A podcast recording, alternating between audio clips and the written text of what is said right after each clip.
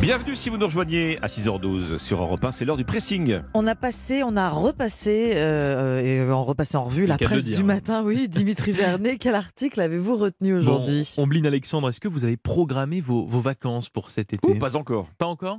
On, on y réfléchit On gentiment. y réfléchit. Peut-être à, à l'étranger, vous le savez, Ah. hein, lorsque- lorsqu'on voyage, il convient de se plier aux règles en vigueur dans le pays en, en question que l'on visite, y compris hein, celles qui peuvent paraître complètement absurdes. hein. Vous savez, ces, ces fossiles législatifs, c'est-à-dire des textes obsolètes ou Mm. anachroniques, toujours en vigueur, qui paraissent très étonnants en 2023. Pourtant, il faut s'y plier.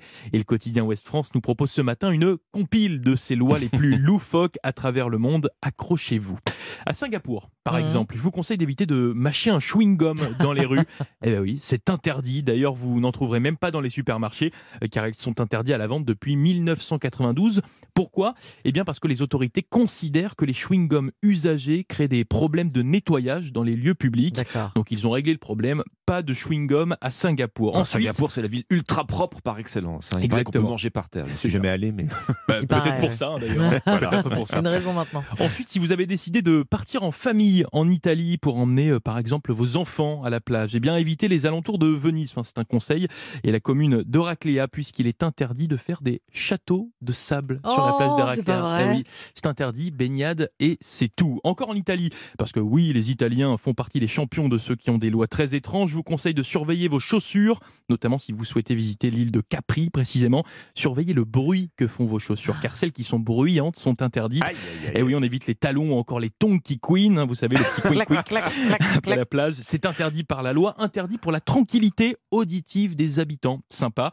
En parlant de talons, il va d'ailleurs falloir les enlever. En Grèce également, mesdames, hein, puisque depuis 2019, les autorités grecques ont interdit le port de chaussures à talons sur des sites archéologiques. Hein, là, c'est euh, un peu plus compréhensible, on va dire. C'est pour des- éviter Les trous. les- exactement, c'est pour éviter les endommagements sur les, les- les monuments. Bref, vous l'aurez compris, si vous souhaitez partir à l'étranger, un petit conseil, renseignez-vous sur les lois en vigueur dans les pays en question, car certaines pourraient vous surprendre. Les lois absurdes toujours en vigueur Mhm. dans le monde, c'est un article à retrouver dans Ouest France ce matin. Bon, si je comprends bien, même une fois les règles anti-Covid euh, dissipées, on a toujours de quoi s'occuper. hein, Ah. Même les chewing-gums, hein, pour vous dire. Selon sa destination de vacances.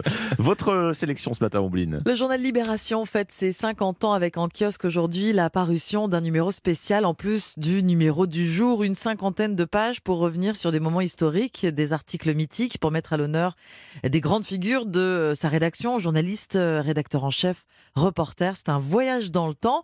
On retourne par exemple, c'est vaste, il y en a beaucoup, j'ai fait Oui. juste une Ah oui. petite sélection. Alors on retourne en 1981 au lendemain de l'élection de Mitterrand. Libé raconte comment trois reporters sont partis avec une valise remplie de pièces d'or en chocolat pour vérifier s'il était effectivement facile de passer la frontière suisse avec sa fortune.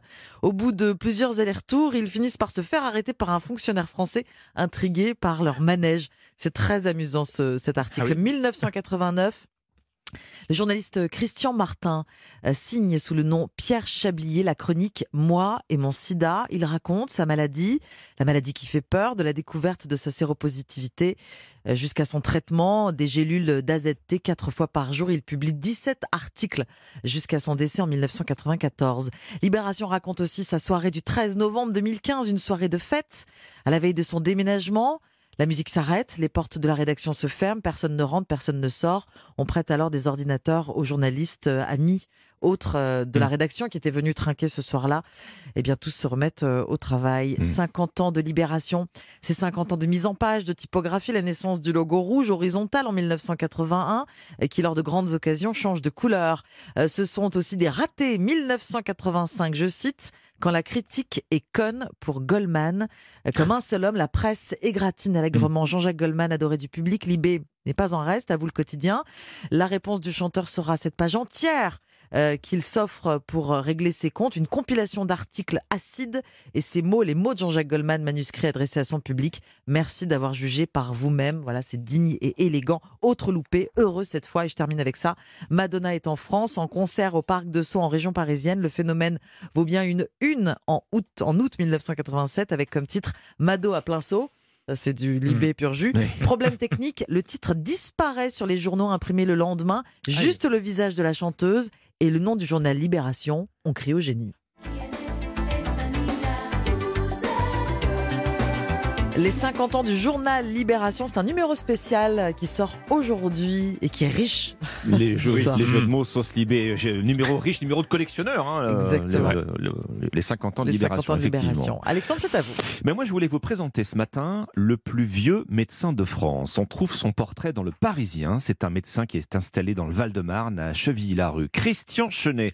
Alors, il promet qu'il va arrêter, hein, et pour profiter d'une retraite forcément bien Mhm. méritée, parce que le docteur Chenet, figurez-vous qu'il a quand même 101 ans. Ah, 101 ans. Bientôt il, a, 102 il a- il a ses 43 annuités. Eh, là, large- largement. Il continue d'ailleurs à donner des, des- des consultations. hein. On le voit tout sourire dans une pièce qui fait office de, de cabinet. Alors ça ressemble en fait à un joyeux cafarnaum. Il y a beaucoup de casiers. Bah, il faut dire qu'il a toujours plus de 400 patients, Ah oui. le docteur oui, Chenet. Et c'est d'ailleurs sa femme, Suzanne, euh, qu'on voit aussi sur la photo et qui répond euh, au téléphone.